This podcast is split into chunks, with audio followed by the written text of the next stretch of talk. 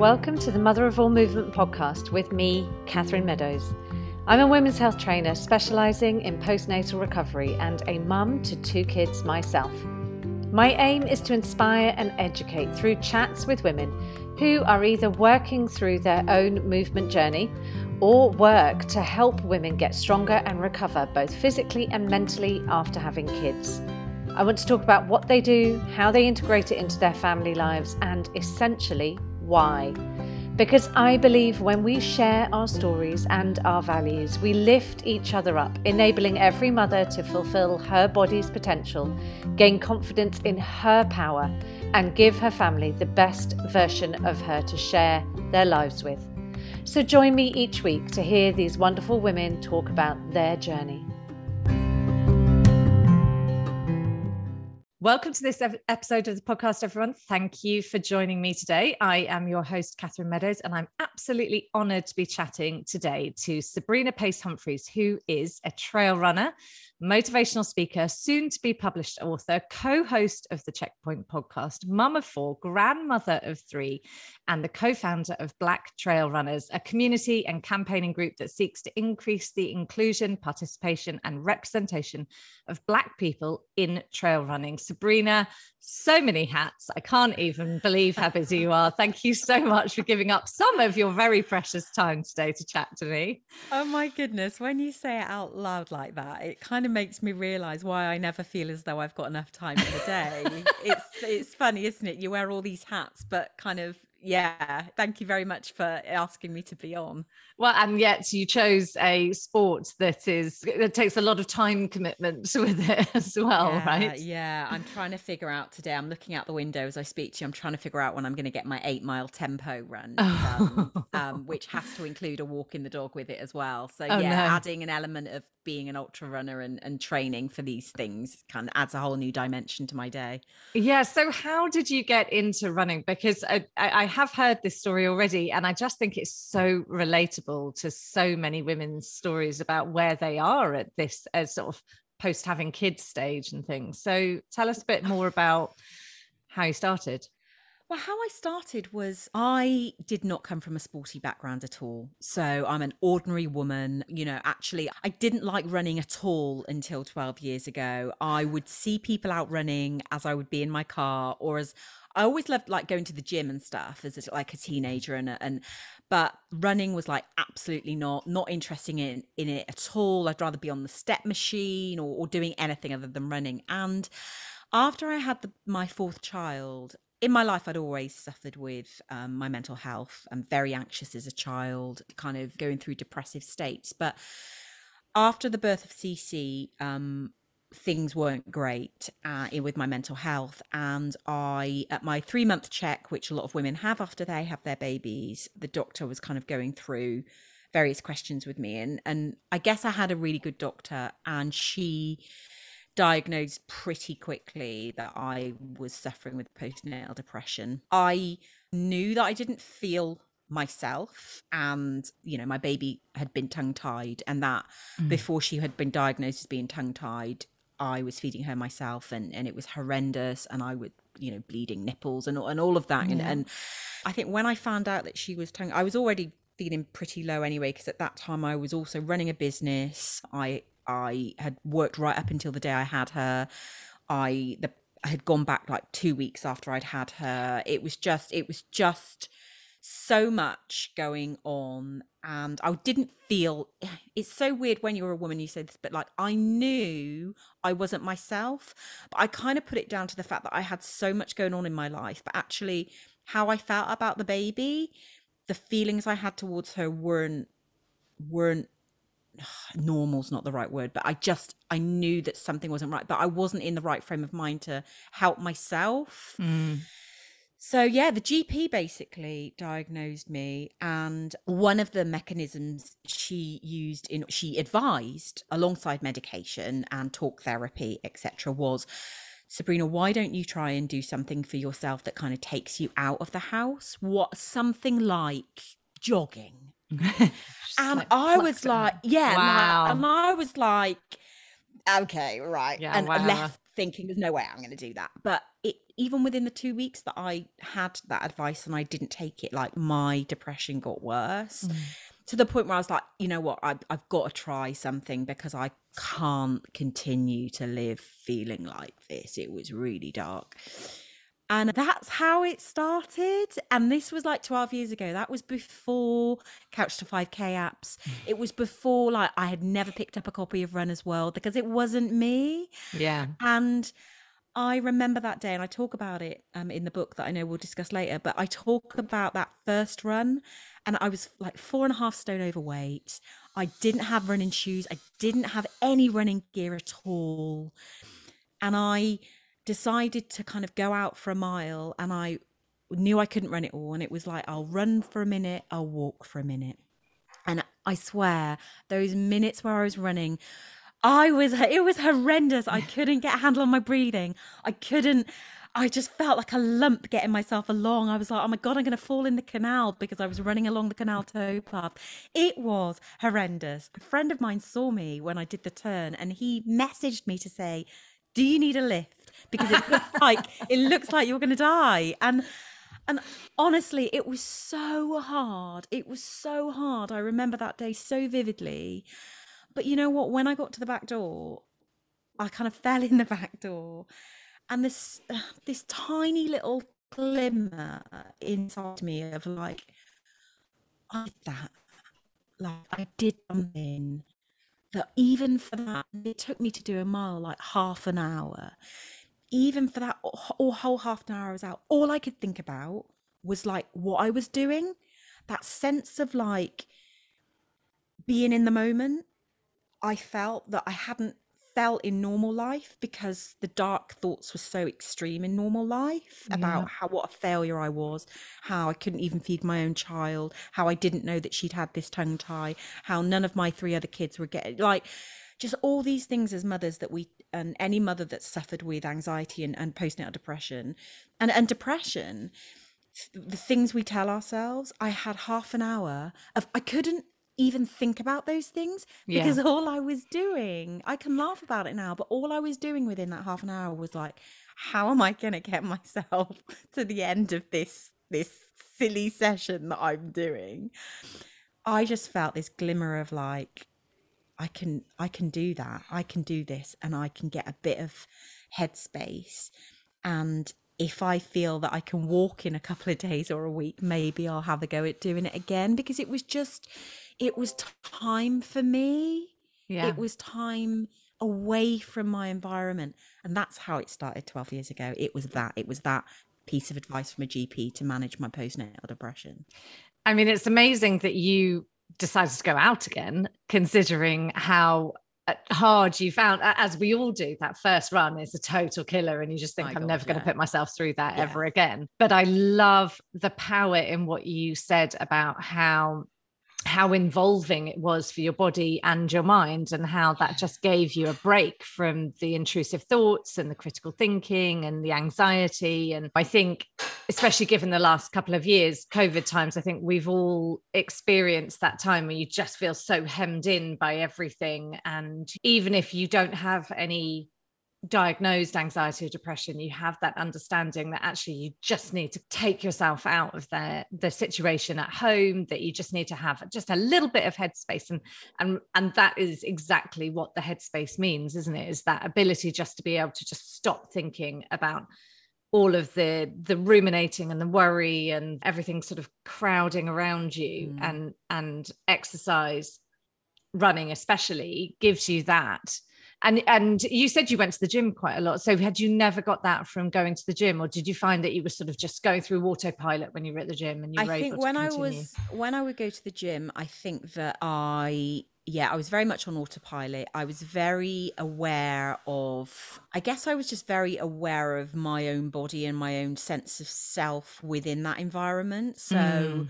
I think a lot of my childhood trauma around and teenage trauma around being a a, a, woman of color living in a town that was predominantly white fed into my anxiety and being in environments like gyms where again it was again reinforcing the fact that I was different and my body I felt different in my body. I felt different in my skin. So therefore, the gym wasn't a place where I felt I could truly escape those thoughts, those mm. ruminations on who I was as a person. Whereas with running, at that time, especially, and at that period my running, it really was about managing myself. There was no one else around. I chose routes in those early days where there wasn't anyone else around because I didn't want to feel judged. I didn't want to feel judged for how I looked, the the, the trainers that I was wearing, um, how much I was sweating, how much I was breathing.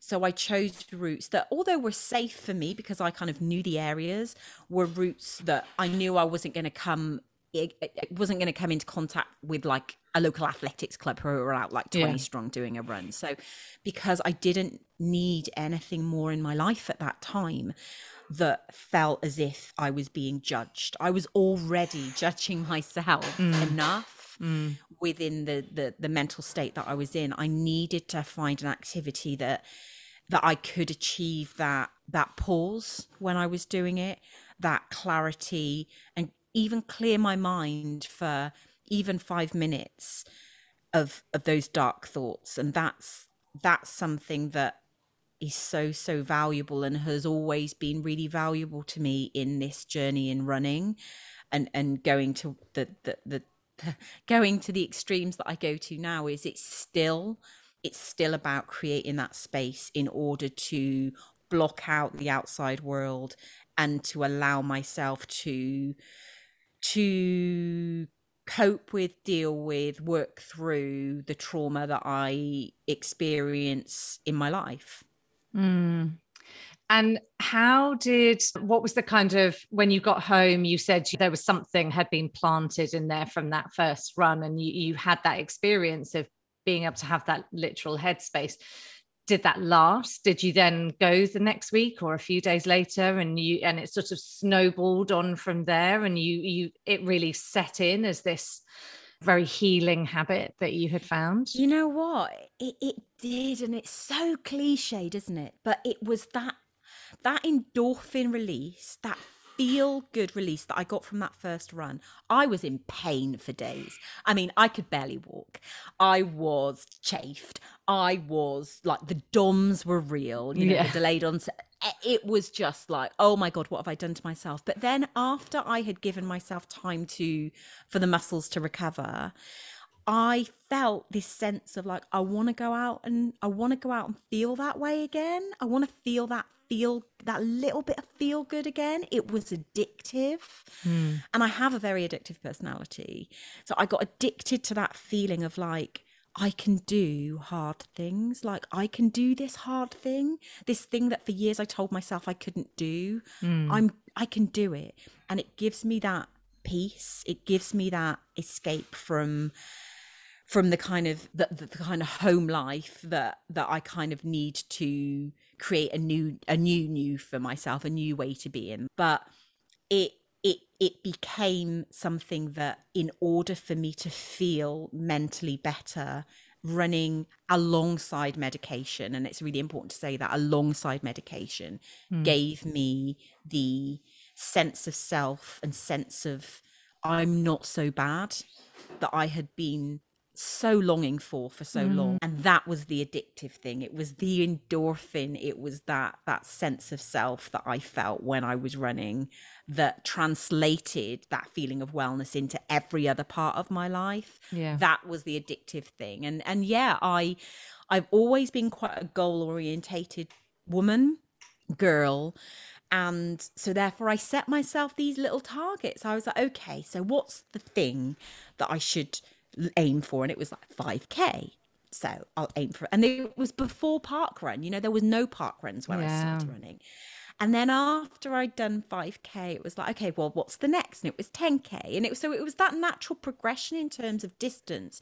So within a year of me running, I I did my first half marathon, and that was Bath Half Marathon, and wow. I did it for charity and I did it. You know, I wasn't fast, but it wasn't about being fast. For me, mm-hmm. it was about the it was about the completion of the goal, which was the distance, and to manage my head and my body around that. Mm. and I was, you know, I self coached myself. So I would look on the internet and I would pull these plans off off the internet. Yeah.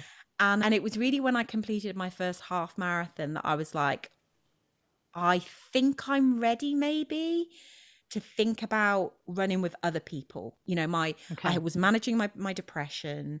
I I just I felt more like myself and I was like I wonder if there are other people like me like mums, mm. women and so I I found my local athletics club and so for years I I ran with them and and started running marathons because I was just always I've always been really I've always been really curious about where's our limit or where's my limit Okay. So my physical limit, because I'd never come from like a sporting background. I was like, but what can I do? Because I never thought I could run. I never thought I could run. I was like, well, how far can I run?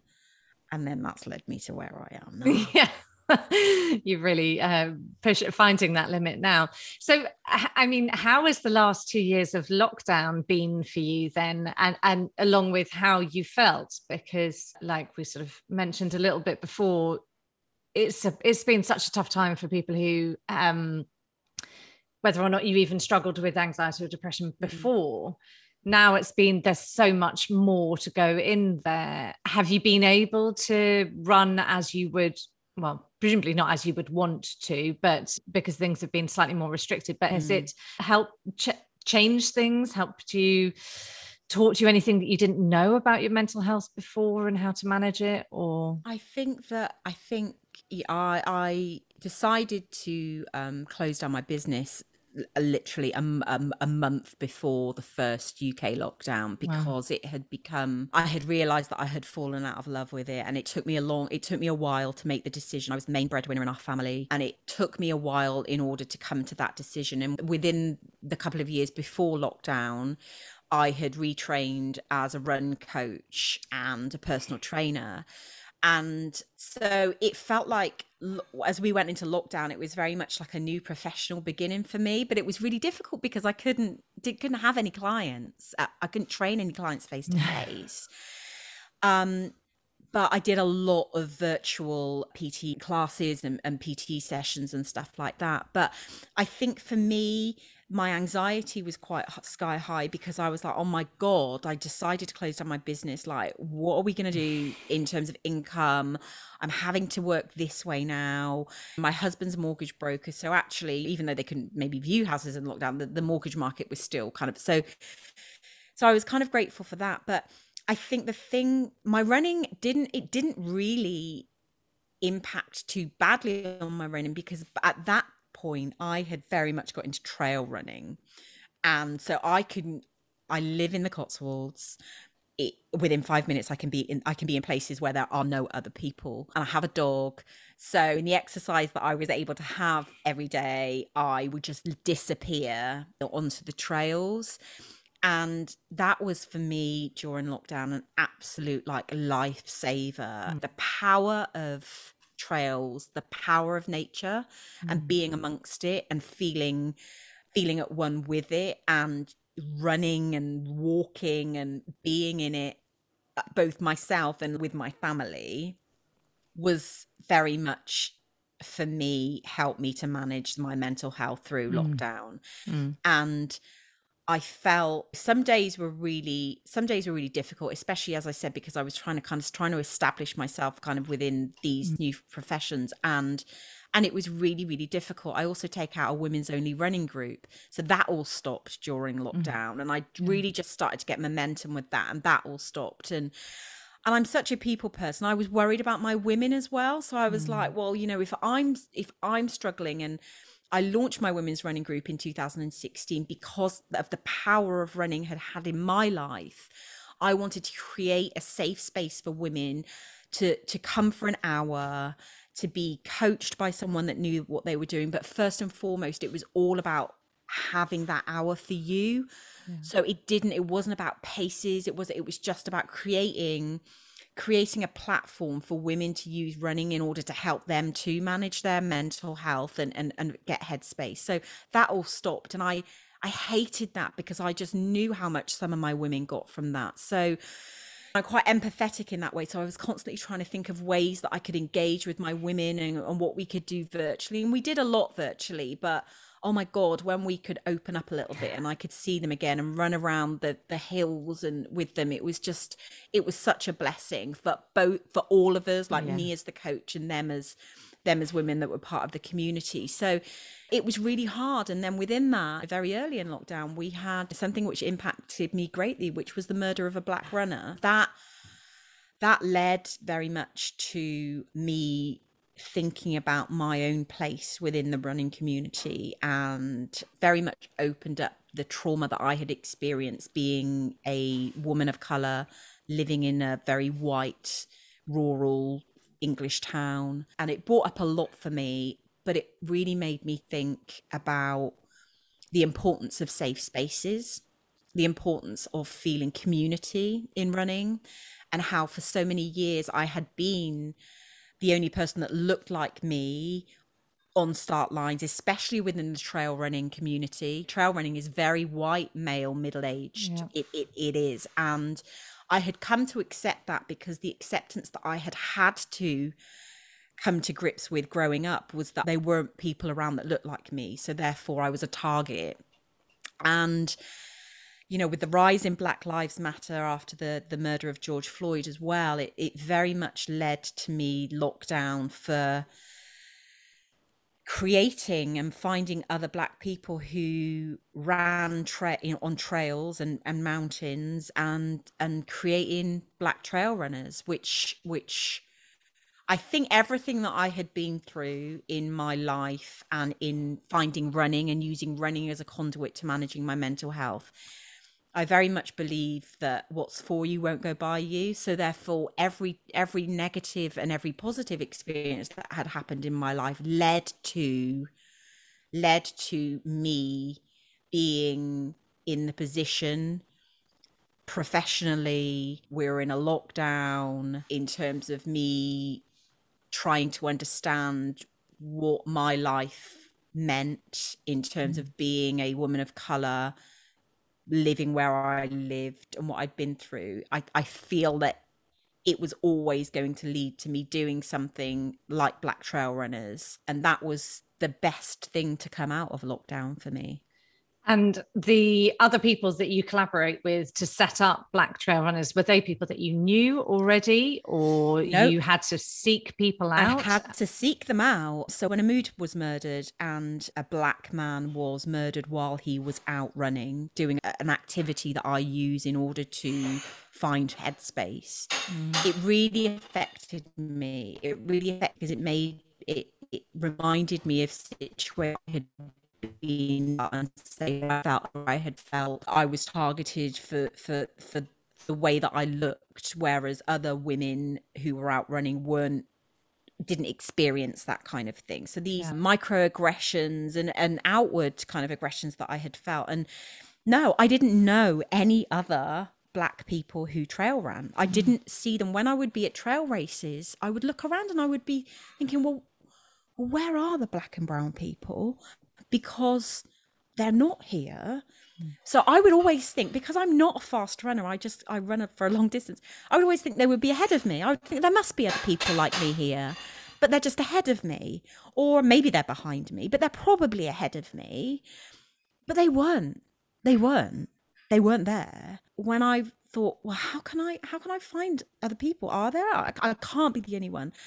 I I reached out to a run crew leader of a run crew that's based in London and I said, Look, I just want to find other people that look like me to run around trails with. Do you do anything? Um, and he look, was like, Look, we, we don't do anything in trail running, but I've got a guy who's like really into the outdoors. I'll put you in touch and he put me in touch with one of my Black Trail Runners co-founders, and then we had various Zoom conversations like this, and speaking the same language, and he'd been asking the same questions and doing loads of work around it. And then he was like, "Look, let's both of us go out and and like see who else we might." Be. And within like three weeks, I had touched, I had been invited onto an interview of a guy called Marcus Brown who does a podcast called A Runner's Life, and we'd been speaking about it.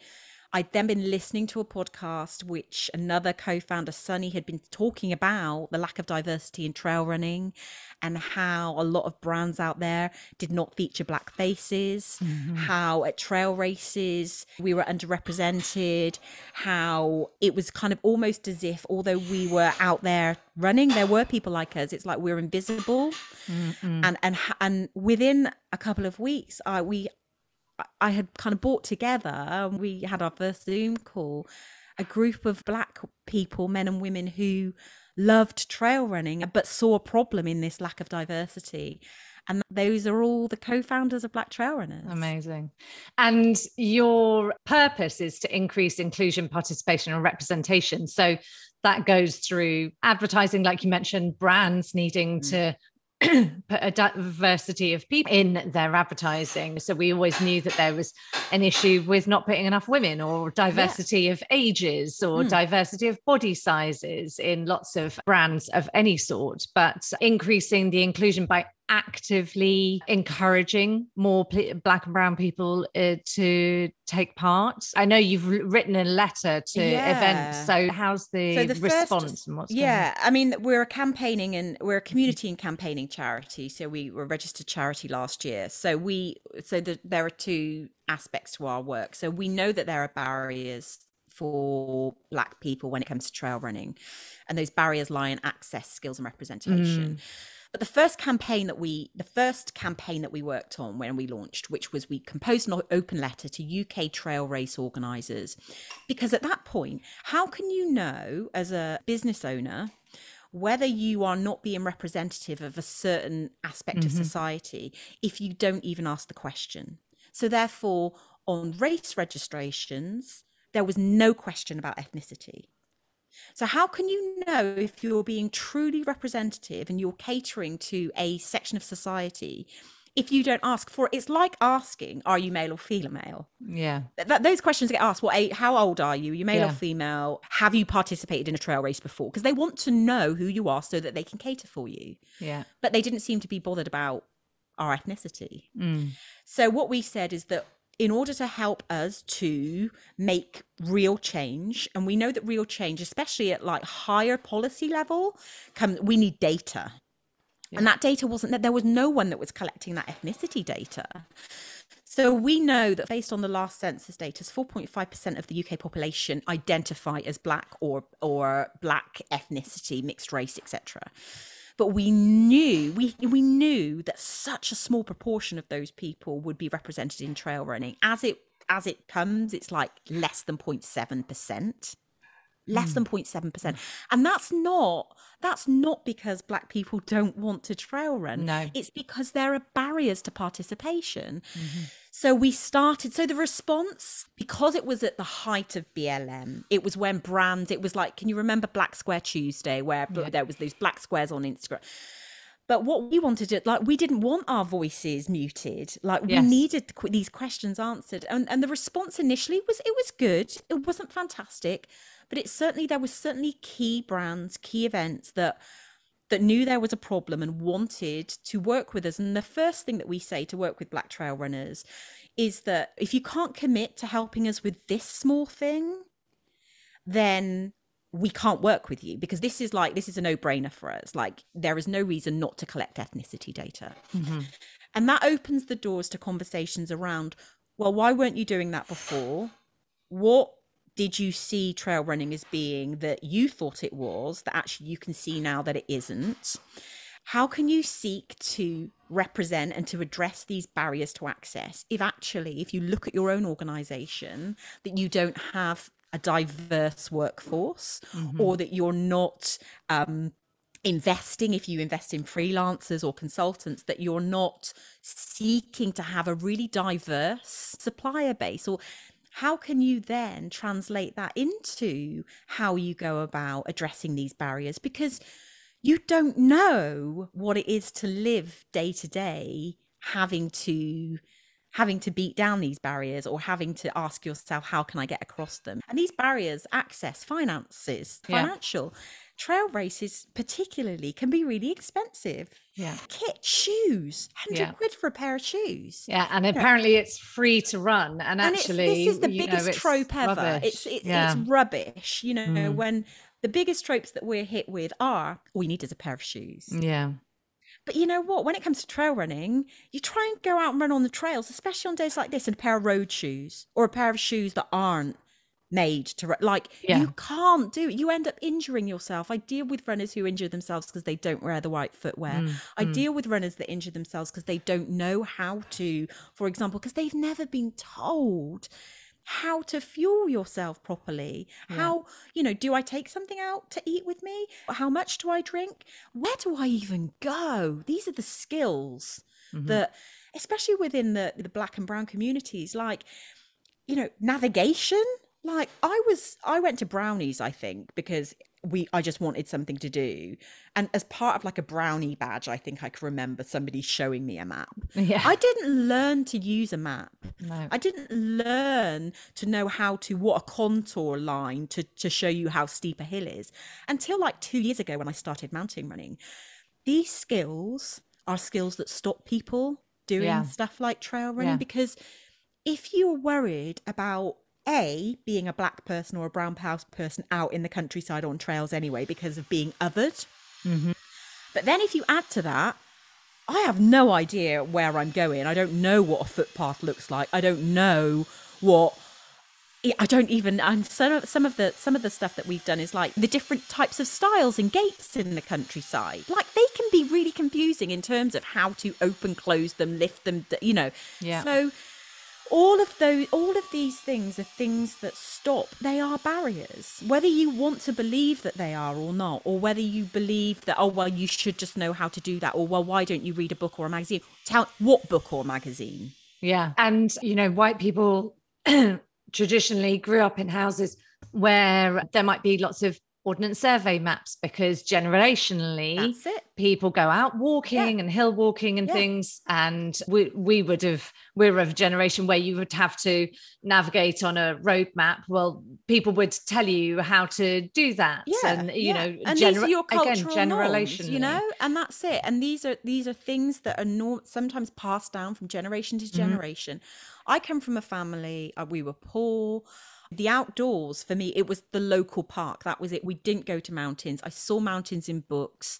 I i never thought i would i never ever thought i would get to the top of one. What seemed the norm for you in your life is Mhm. not the normal for other people in their life. And certainly within the communities that we serve you know that is not the norm. So therefore if it's not normal it's like well this is i'm not sure that this is really a place yeah for me to Yeah. be and then ultimately it's like you talked about those books and magazines being around how about if you see those books and magazines and they don't represent Yeah. who you are they're not i can remember the first first couple of years i started getting runners world as a subscription you know i was a mum of four i didn't really see myself represented as a mum of Mhm. 4 Mhm. Kids. I'm a good size 12 14 curvy. Mhm. didn't really see myself represented there either. Mhm. woman of color certainly didn't see myself Yeah. represented there. So representation is like it's massive. It's like when you don't see yourself in magazines or on tv programs or on podcasts or on websites when you want to go and buy a jacket or a hat you kind of there's that subtle messaging that well maybe it's because i don't belong here. Yeah.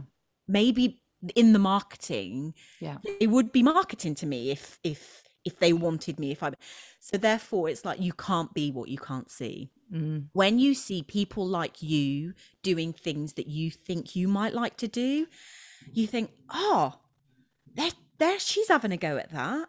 Mm. and she looks like me and she's got the life that i've got and she's got kids too or maybe if i do even this one small thing that it looks like she's doing or she's i heard on a podcast maybe i can have a go at doing and that's that's the whole representation if Yeah. you do not feel represented then it's a barrier to you accessing whatever sport that might be and it's Yeah. massive for black people absolutely and and i think that the this girl can campaign started with that and i know they had an issue with racial diversity in their first Mm, yeah. s- series of those which they definitely responded to as they progressed along but i think that was the those were the first sort of adverts of women getting involved in sport who were all different sizes ages they were looking feminine and going boxing. They were feminine whatever your Yeah. representation you know had had their nails done or they that's what they cared about. Or they were lots of different sizes of people running because i think we have that represent that thought that you're a runner. You look a certain way. You need to have Your long lean long muscles, lean legs, like bouncy. yeah. yeah, bouncy ponytail. These are all these images that we've been brought up with yeah. for years, and almost we tell ourselves, especially when we're not in the best mental state, yeah that's not me. That Yeah. I'm not doing that. That's not me, and I don't want. I know I used to say to myself, I don't want people to look down on me. I already feel bad enough about myself, especially in my episodes of depression and, and high anxiety. I just don't want another judgment. I Yeah. just I can't bear it. So therefore, I won't do it.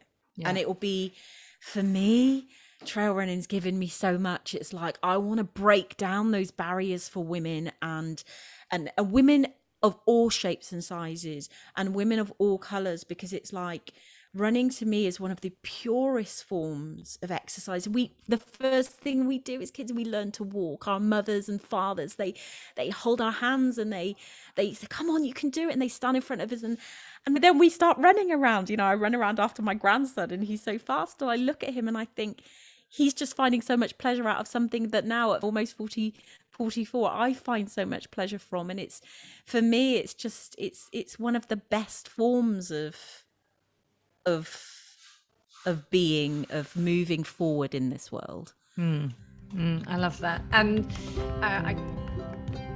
Hi, movement fans. Sorry to interrupt your listening today. I hope you're enjoying the episode. If you are, I would love it if you could leave a review if you're listening on Apple Podcasts right now. If you're on your mobile on the app, click on the icon with this podcast image, scroll right to the bottom where you see the ratings and reviews section. Tap the number of stars you want to give.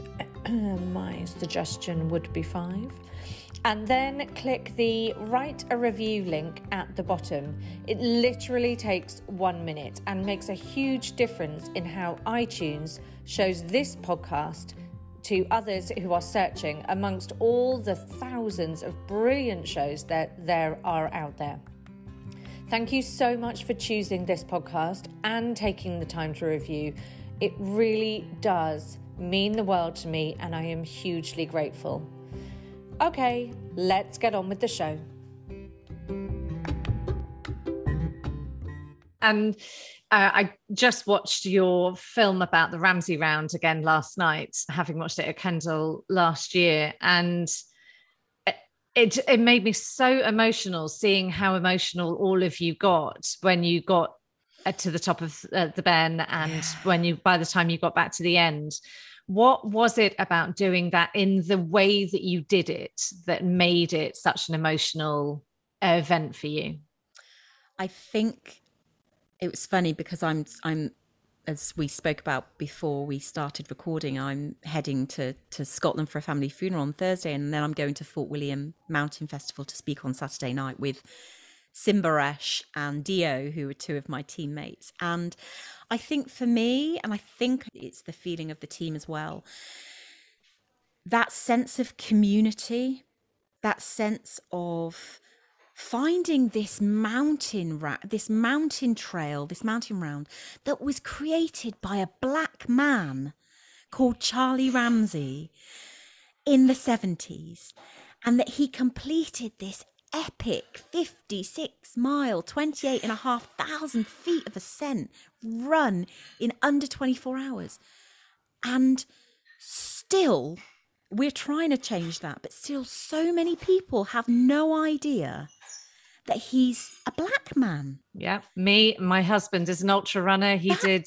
like- he's done the Paddy Buckley, and he was like, "What? No way!" yeah Yes, yeah and and and that absolutely. right there is why we need that representation of mm. of people of all colors. And yeah, for me, black trail runners, it's black people on mountains, but that was I was never I'm telling you right now I never wanted to do a mountain round you know I heard about the Buckley I've heard about the Bob Graham I'd heard about the Cham- Charlie Ramsay I'm half Scottish and I hold my hands up and I talk about it in the book I was sitting in a pub in the Lake District in 2020 and a, a fell runner said and of course you know, he knew. Oh, of course, the Charlie Ramsay round, you know, Charlie being a black man. And I I had no idea.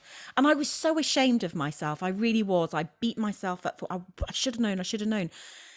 No one it wasn't there. Like it, mm. it, I hmm. never read about him in any magazines. Yeah. I never I'm half Scottish. The only Ramsays I knew were white people. Like and it was so so for us being there and treading some of the same parts of that route that Charlie had been on and that he had elongated the Tranter round to create the Ramsay round and and to stand atop some of those epic like ridges and and look around and I saw black people and it was like we belong mm. here too like all of those years that I'd felt I'd looked around and didn't see anyone that looked like me. And now I'm standing on this epic, in this epic environment in the Highlands. And we look around on the last day and it's like everywhere we looked, we'd been. Yeah. And it was just this sense of love and of belonging and of like, we belong here too. And, and to know, you know, to know that that, that film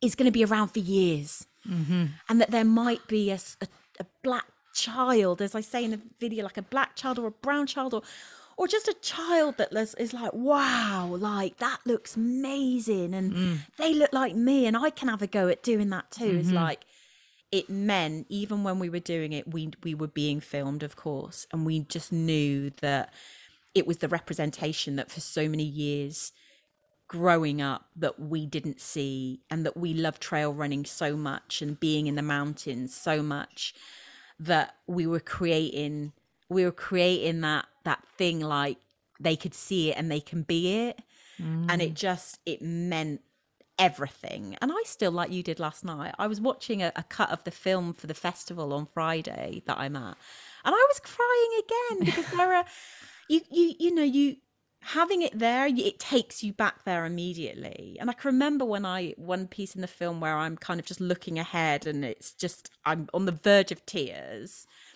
And it's just i remember that feeling of i knew at that point in the challenge i'd done what i came here to do with my friends with my brothers and sisters and people that i'll always have this relationship with. And it was one of the most soul fulfilling experiences of my life. I, I, really don't know. And it's really difficult for me now because I really don't know how I can better that. Yeah. And maybe I never will. Maybe I never will. And that's okay. But it was very, very special. And, and I believe part of the reason that I, I was kind of put on this earth is to, is to do stuff like that. Yeah and and maybe you'll do something as extraordinary but not in the same way because yeah. that was that was really special the way that you approached that because you specifically made a team that was of different abilities as well. Absolutely. Yeah and that, that was, was so important, important. To you. it's so important absolutely it is uh, mixed abilities many of the team were low level runners so many of the team live nowhere near mountains mm. i'm very fortunate in the sense of although it's nothing like the grampians i live one and a half hours from the brecon beacon so when i want elevation mm-hmm. i go up and down Pen y Fan and up and down you know the black mountains and and but a lot of the team don't a lot of the team live near London. And so, therefore, it was really difficult for them with training. And Natalie, who's the other female runner, she had never been anywhere near mountains. And she was older. She was just about to retire from the police force, but she was just so passionate about mm. representing. And she says in the, the film, like representing for a woman of a certain age as well. Yeah. And, and then you had Leroy Valentine, who's a great ultra runner, and he's all about the nutrition and and, and he's hardcore. And and then you've got Simba, who, you know, he was battling injury while he was there, and Dio and Zuki, who's a military man and is so such a beautiful, quietly spoken leader. And together we just kind of created this team through zoom because it was in lockdown that we were mm. training in and out of lockdown that when we met that for that first time in Fort William the day before the challenge, it was like we'd known each other for years, and it was mm. like I mm. knew I was with the right people. But yeah, that mixed ability is so important to me because I think that again that representation you get this feeling that well people that run and walk mountains have to be look right, a certain yeah. way yeah, yeah or they have to like I love Nicky Spinks like she's always been a any woman listens to this, like she's always been a, a, hero of mine and and when I was an inov-8 ambassador and she was an inov-8 ambassador I got to run with her and but you don't have to be Nicky Spinks to enjoy yeah. these spaces and to oh, feel yeah and feel that you feel that you belong here too and that you can do your own epic challenges here mm-hmm. too like you can you can mm. do it absolutely because every challenge is relative Yes. For Nicky, she has to keep on pushing her limits and yes. whatever she's going to do next. She'll have to keep on running and running forever. But for for me, it might be doing a two day hike or uh, you know anyone else. Yeah, it's, and isn't it amazing? Yeah. Like for you, like and for me, yeah, I, am kind of looking for the, you know, I'm I'm down to do the spine in in June, and it'll be the longest thing I've ever undertaken if I complete it. But even if I don't, and I'm trying not to think about that, but even if I don't,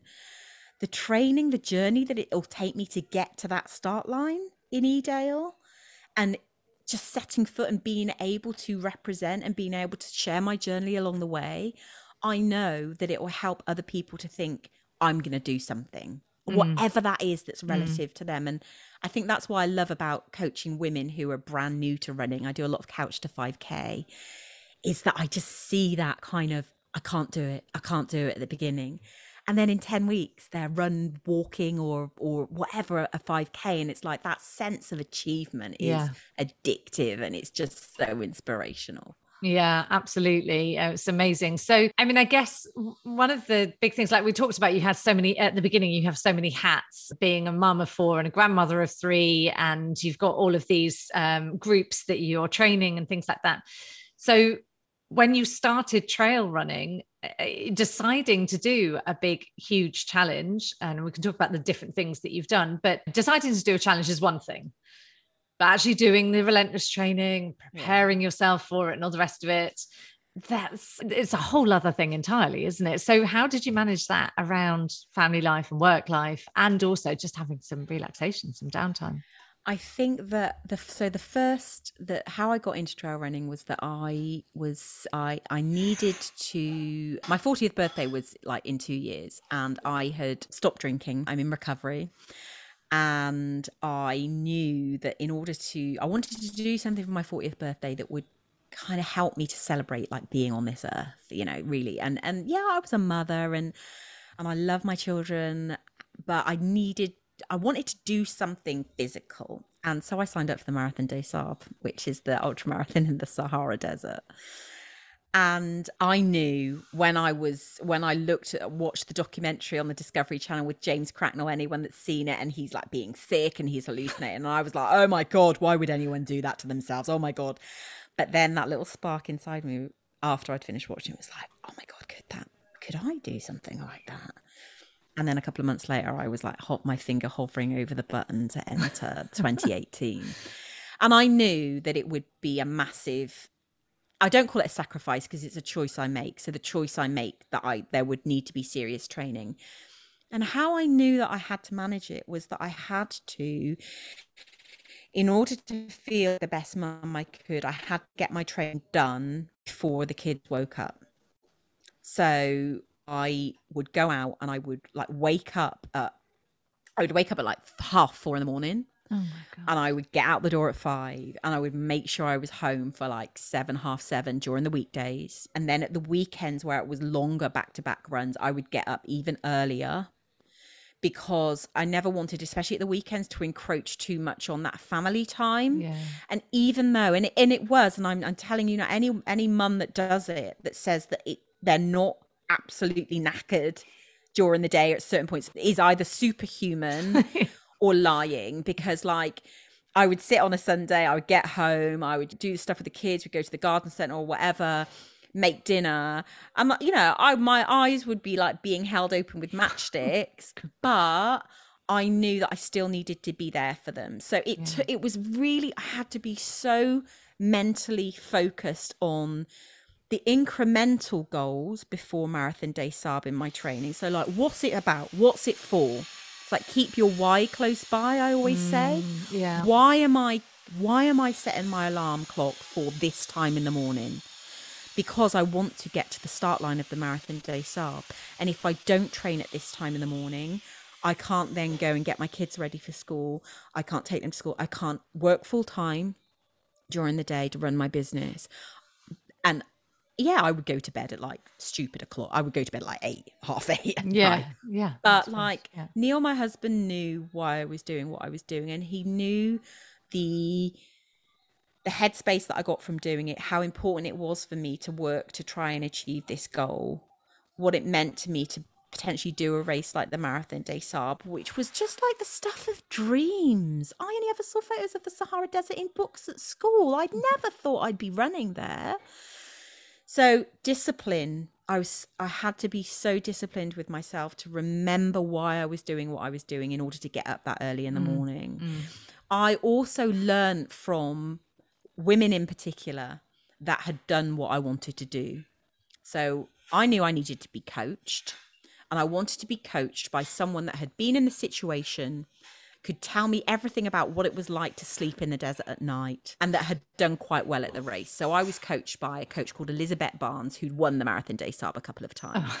I was in a privileged position in the sense that I could afford that. But more than anything, I would have given up other stuff in my life in order to afford that because I wanted someone to really understand what the race was about who was coaching me. Mm-hmm. So I worked with Elizabeth and we went through various training cycles with little goals of other trail races and eventually ultra marathons in order pr- to prepare me. So with what I do, I always, and I'll do the same for the spine race in June. I'm starting to go up to the Pennine Way this month. I put myself in the scenario of what I'm going to be in because I don't like surprises too much. Yeah. yeah.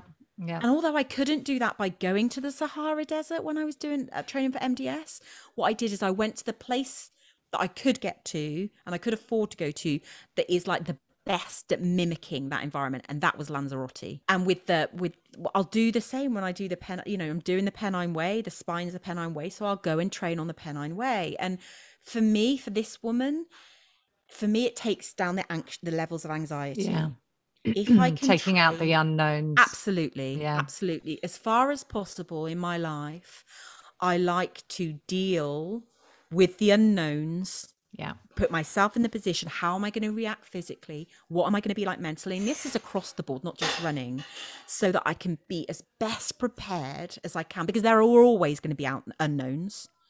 But ultimately, if I can take care of what it is that I can, then my mind is going to be freer to deal with those surprises that come up along the way. Yeah. And how was your experience of doing the MDS? I mean, I've I've heard you talk about how you found it so emotional by the time you got to the end, but spending nights in the desert and uh, making sure that you fed yourself and carrying all of your kit to yourself and doing the double marathon on the long day all of that must have been really quite extraordinary. So did the the training that you did did you feel like you prepared yourself? Do you feel like doing it you had prepared for your unknowns? Yeah i i felt when i got to the start line because a lot of people say about races like that just getting to the start line is an achievement. Mm. just getting there not injured or only injured a certain bit so that you can you know getting to the start line is like a major thing. So mm when I got on that plane to the Sahara and I landed in Ouarzazate and we got this six hour bus ride to the middle of the Sahara Desert, I was like, that's one box ticked. I did, you know what? I can honestly, hand on heart, say that I did in my training everything in my power to do. I did the early morning stuff, I did the double days. I went to a heat chamber for two weeks before I went to the desert. I found the heat chamber that was low for me. I went and I did it every day, fully packed up, fully kitted up, oh, wow. running in humidity and temperatures that mimicked what it was in the Sahara. I ate, you know, I ate the best I ever ate in terms of fueling my body, so that when I got out there, I knew I had to be able to say to myself, Sabrina, you did everything you could. Mm. Even if I had failed, even if I couldn't have completed it, I needed to be able to say to myself, Sabrina, you did everything you could do in order to get you as as mentally and physically fit as you could. And I did. There is nothing more that I could have done. And I think that for me, that reward for that was being the 11th British woman across the line, higher than mid pack. Like, oh, that was, it meant everything to me. And I knew that it would be something that I could tell my grandkids. At that time, I didn't have grandkids, mm. but I knew that I would tell them stories, and I do, of the time that their granny ran in the Sahara Desert and crossed the finish line as like 11th British granny. I was probably like the first British granny. I don't know, but yeah.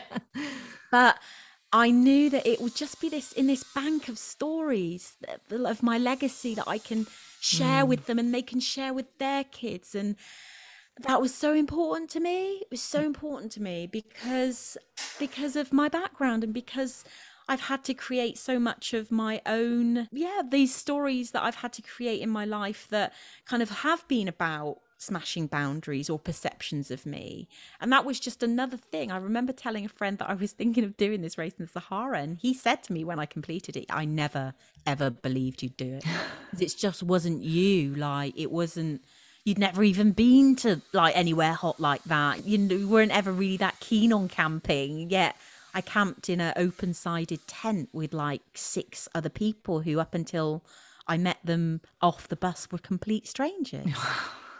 It's, it doesn't it, it sounds and i know women and men or whoever listen, li- listening to this will be like oh god that sounds horrific or oh my god that sounds quite intriguing. Yeah. Let me tell you honestly i'm not special and different. I'm just someone that someone that just wants to experience life in its fullest. And for me at that time in my life doing that race uh, for my 40th was like me experiencing life to the fullest. And ah. it was amazing. If you've said to me, Spring, I've got a ticket for MDS 2022, even though I hadn't done any training, I'd be like, right, I'm on the plane because I wow, just, it was honestly, it, it, was, I want to do it again for my 50th. They say never do these things twice, but uh, it's just really, it's just a really special place, I think. Mm. And yeah, yeah, How extraordinary. So, and since then you have you've done uh, done lots of other ultras. So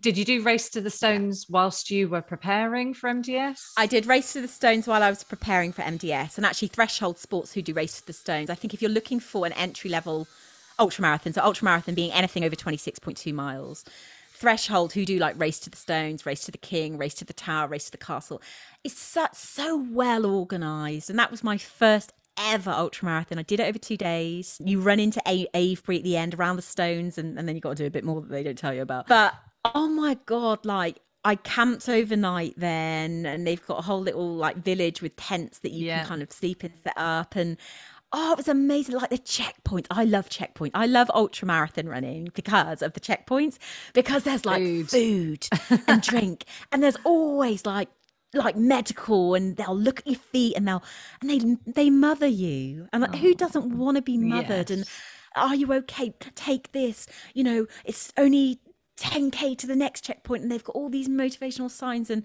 that's what I love about ultra marathons. You don't get that really in like a parkrun, or you, you get good support in a parkrun, but I just love the fact you can go into an ultra marathon, have a seat, have a cup of tea, have some cake, take lovely people who are here to bring it to you. They're just here to bring it to you, and it's just it's everything I love: food, yeah.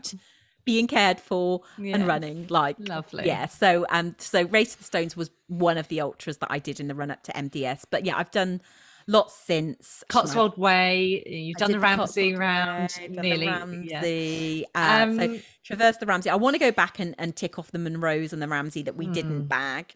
Mm-hmm. And that's like a little another adventure for me. Maybe yeah, this year, definitely. maybe next year. I don't think I'll get any when I'm up this weekend, but but yeah, I mean, a big thing for me is is uh, UTMB, which is the ultra trail. I would love to do the mm-hmm. big UTMB race one year, qualifying criteria. So it may, but I love mountains now. I there is no better feeling than being at the top of a mountain, knowing that my thick thighs and my muscly bum has got me to like the top of a mountain, and and I I love mountain running and walking now. So a lot of the things I look at are places where it kind of takes me into that terrain because yeah the, the feeling of achievement that i get and again because it was just not something i grew up with mm-hmm. of traversing different you know lowlands and highlands and mm-hmm. mountain ranges and ridges and is just yeah is is where my heart is at the moment i kind of haven't been to the mountains for a good couple of months so i'm i'm quite eager to get back so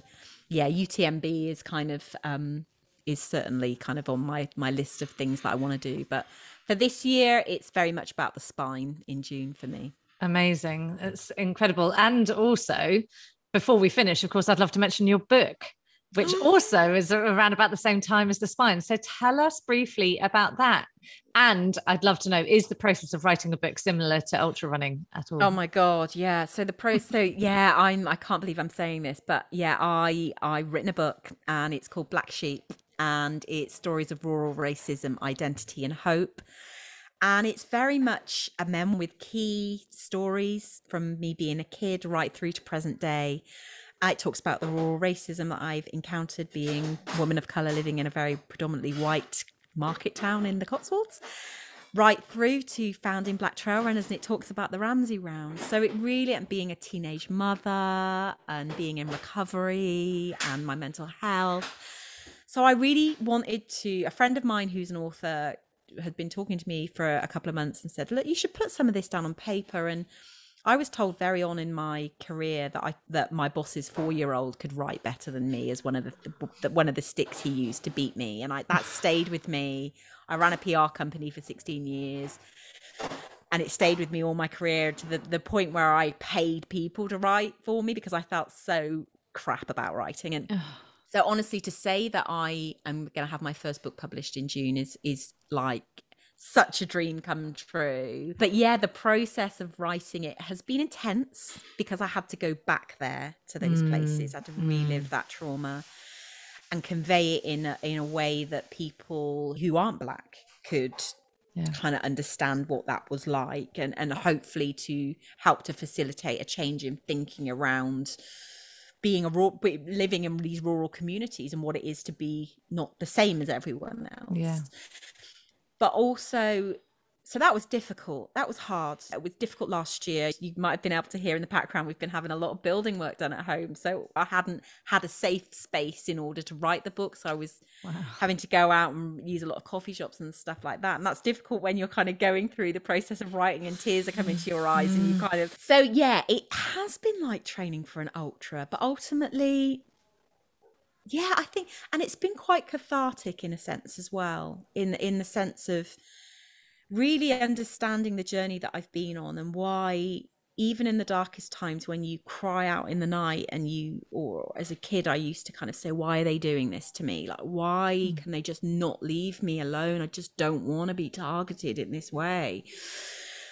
You think why god? You know I used to say as a kid with my Christian Roman Catholic I used to say why are you doing this to me? And the process of writing the book and what I do now is like ah it gave me the resilience or the tools or the understanding and the learnings to apply to what I do now and to make other people feel that sense of community and that they belong here too and that no matter what you look like what size or shape or sexual orientation you are you belong here too and mm. i think with the book it's like if through telling my story and, and opening myself up in so many ways to so many different things if i think if it can reach out and touch one person in order to make them feel community or wow that's me too or i'm going to have a go at that or that what's happened to me in my life doesn't dictate what I do. Yes. Job done. That's yeah. all. That's all I know. When I was speaking to the publisher, when I got my deal, and they were like, well, you know? What do you want from the book?" I'm like, just for one person to hold it and to read it, and for it to help them in some way. Yeah. And that's all. If it does that, then that's a massive, massive thing for me because I didn't have that growing up. Yeah. You know, I didn't or I or there have been seminal books that I've read, but I've I'd never had a book that that I hope speaks to other people in the way that my book does across the board. So you might not be a black person, you might not be a mother, but you might be somebody that hate that the thought of running is just like, oh my God, no. Or you might be a teenage mum, or you might have been a teenage mum, and people had said to you, you're throwing your life away if you mm. have this child, or you're never going to make anything of yourself. And you might still carry that within you, and that might still stop you from doing these, these things that you think you'd like to. So I just hope that there, and I think there is, I hope that there's something for everyone in this book. And uh, yeah, I just, I kind of, I have to let it go now because yeah. I've written it and the cover's being revealed in a couple of weeks and and then all the kind of you know the the kind of pre-book stuff happens but I feel as though I'm kind of just like letting go of like you know when you send your child to school you yeah. know first day at school and you just kind of go go now it'll be okay and you have to sit back and allow everybody You've to receive to. it and yeah. yeah yeah, you've got to. And that's so weird for me yes. because it's just not something, it's not a title that I'm, I'm trying to get more comfortable with it, you know, I'm called an mm-hmm. author and, but it's just not something like many things. I never, you know, thought I'd use activist or, you know, but it's something I have to get more comfortable with because whether I like it or not, I am. And I will be published on the 2nd of June. And um, and yeah, it's a blessing, and I'm very privileged. And who knows what the future holds, but the journey is the journey is extraordinary. I, it certainly sounds like it has been, and I really can't wait to read it. But I'm really looking forward to getting that. So, link on Amazon for pre-ordering is yes. going to be in the show notes, so you can pre-order it now. you can just order it, forget about it, and it's just going to land on it's your doorstep like a little gift that you've forgotten you'd bought yourself four months beforehand. So. And you know what? You can read it, and if you read it, if if you read it when it comes out, then so I start the, the spine on the 18th of June, and then you can, dot. Yeah, you can see like you can be like, oh, that's what. Oh, that's what. Oh, that's why she's feeling. Yeah. So um, yeah, yeah. The spine is my gift to myself. Oh, good. Being yes, you can release the book. and then just be like, yeah, right, I'm off for a really long run now. Uh, Sabrina, thank you so much. What an amazing chat. You've been so open and connecting with us in such a real way. I'm so grateful for all you've shared and also all you're sharing with the world in general, everything that you're doing with your book and, you know, the your podcast speaking and event speaking and things like that. It's you're literally blazing a trail for women, black people, and mothers everywhere. So it's just uh, wonderful. Thank you so much. And thank you for giving up your time today. Oh, thank you so much for having me. I've really enjoyed it. Thank you.